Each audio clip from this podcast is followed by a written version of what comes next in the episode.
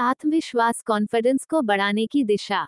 आत्मविश्वास को बढ़ाने की दिशा में एक और महत्वपूर्ण कदम होगा जब हम खुद को मायूस कर देने वाले व्यक्तियों व नकारात्मक परिस्थितियों से कोसों दूर रखें क्योंकि यह हमारे आत्मविश्वास को एकदम क्षीण कर देती हैं।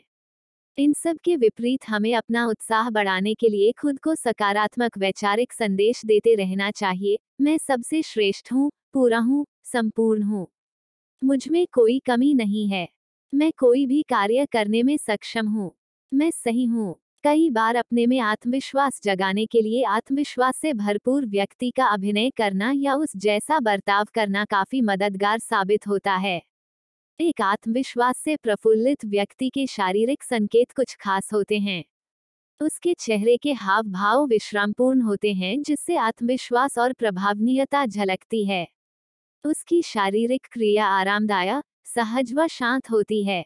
उसकी दृष्टि सीधी, ध्यानपूर्ण, रुचिपूर्ण और प्रभावशाली होती है। उसकी आवाज़ सुरीली व आसानी से सुने जाने की सीमा तक ऊँची होती है।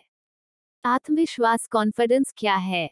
हर परिस्थिति एक व्यक्ति से कुछ अपेक्षा करती है और हर व्यक्ति की उस अपेक्षा को पूरा करने की अलग अलग क्षमता होती है। अगर किसी स्थिति की अपेक्षा उसकी क्षमता से ज़्यादा हो तो वह आत्मविश्वास की कमी महसूस करता है।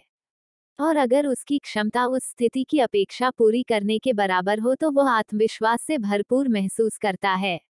इसलिए आत्मविश्वास को कायम रखने के लिए हम यह साफ़ तौर पर देख सकते हैं कि एक तरफ़ तो हमें परिस्थितियों से जूझने की अपनी क्षमता को बढ़ाना चाहिए और दूसरी ओर हमें दुर्गम परिस्थितियों की अपेक्षाओं को संभालना सीखना चाहिए। आत्मविश्वास कॉन्फिडेंस कैसे विकसित करें?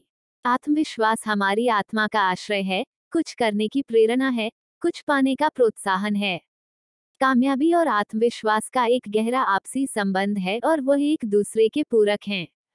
छोटे से छोटे काम में कामयाबी के लिए हमें आत्मविश्वास का होना बहुत ज़रूरी होता है और हमारे आत्मविश्वास को बढ़ाने में छोटी से छोटी कामयाबी उतनी ही सहायक होती है। आत्मविश्वास की कमी से हमें असुरक्षा और हीनता का आभास होता है।